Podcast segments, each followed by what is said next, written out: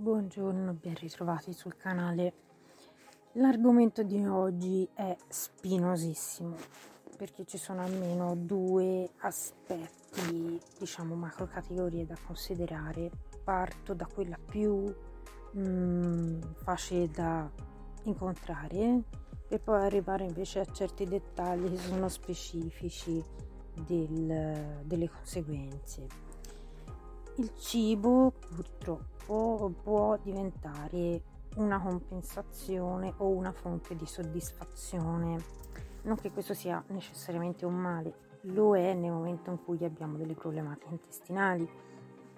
Ora io quasi sempre parlo di difficoltà di transito piuttosto che di accelerazione, però in ogni caso mh, mm, ci sono dei cibi che danno più soddisfazione di altri penso a tutte le, ro- le cose che sono tendenzialmente croccanti,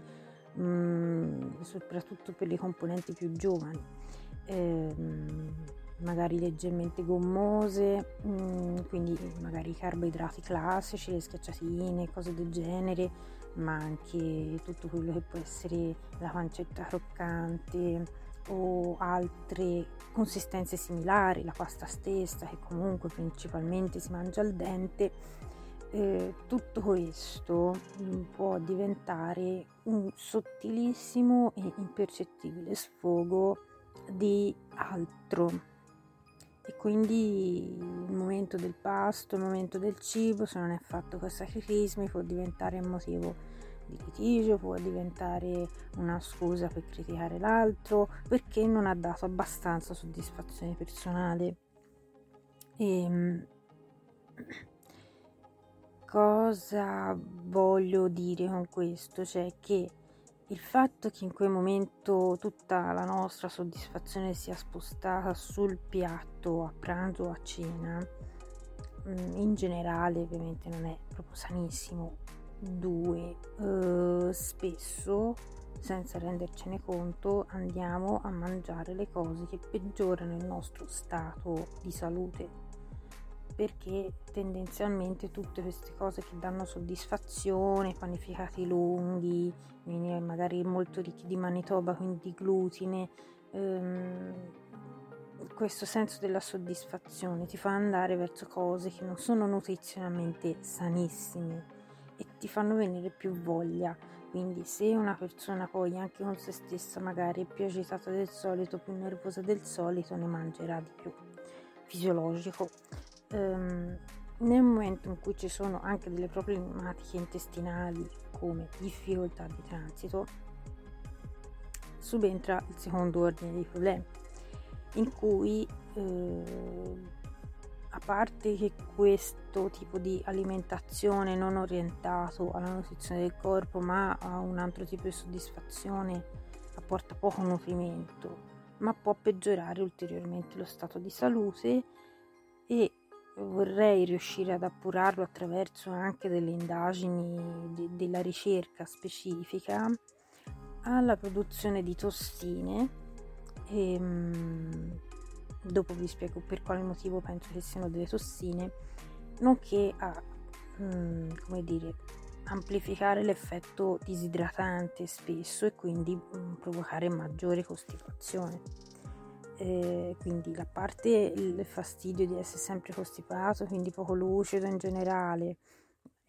motivo per cui penso ci siano delle tossine. Nel momento in cui mi sono liberata praticamente completamente e ovviamente tutti quei cibi compensativi che sfogavano la rabbia, che sfogavano i nervosismi e li ho evitati per almeno un anno, eh, mi sono ritrovata che quando avevo sempre la pancia libera mi veniva da svenire mi, mi sveglio quasi tutte le mattine con la pressione ultra bassa e quindi queste tossine che penso io penso che siano anche correlate non solo a qualcosa che provoca questo stato un po' intontito a livello mentale ma anche a una correlazione che andrebbe secondo me quasi urgentemente appurata con eh, lo sviluppo o la produzione di adrenalina. Cioè, finché uno mangia male, resiste, gestisce tutto con la testa, si sfoga sul cibo, magari in maniera impercettibile agli altri, mm, sembra andare tutto bene. Nel momento in cui uno smonta tutto, mangia il resto del corpo, mangia alimenti che lo nutrono estremamente di più, ci si può sentire estremamente afflosciati. È vero che poi consapevolmente quando uno sta bene, si sente idratato, nel mio, nel mio, caso mi sono accorta che il ciclo viene molto meglio, ho molti meno dolori, le tensioni muscolari ce ne ho molte meno, l'umore sta enormemente meglio e quindi uno evita volontariamente e serenamente quei cibi compensativi. Eh, subentra questo aspetto in cui non essendoci più quelle tossine che ti tengono in piedi e che sembravano la normalità, e c'è questa mancanza di produzione di, di questi non so se è solo adrenalina o ci sono altri componenti per cui uno si sente debole, afflosciato e non è detto che non ci sia una vera e propria forza fisica, è proprio la percezione del corpo che è completamente diversa, molto più delicata. Ovviamente questo aiuta anche nella gestione delle emozioni, soprattutto positive, perché si riescono a sentire quelle sfumature che se una persona è abituata invece solo agli scossoni, magari nemmeno tanto sani, degli individui che gli girano intorno, questo potrebbe mm, cambiare amicizie, potrebbe cambiare relazioni all'interno della famiglia o con il partner. Ma appunto ci si può veramente sentire afflosciati, quindi per me una delle mie costanti è sapere come fare per svegliarmi la mattina, perché ho la pressione veramente talmente bassa che se mi tiro su in piedi subito io tendo a svenire e non so se è una mia particolare caratteristica, ma di solito quando l'intestino ormai è dilatato, diciamo che questa è una caratteristica abbastanza sembra diffusa da quello che leggo da persone che hanno la stessa situazione di dolico colon.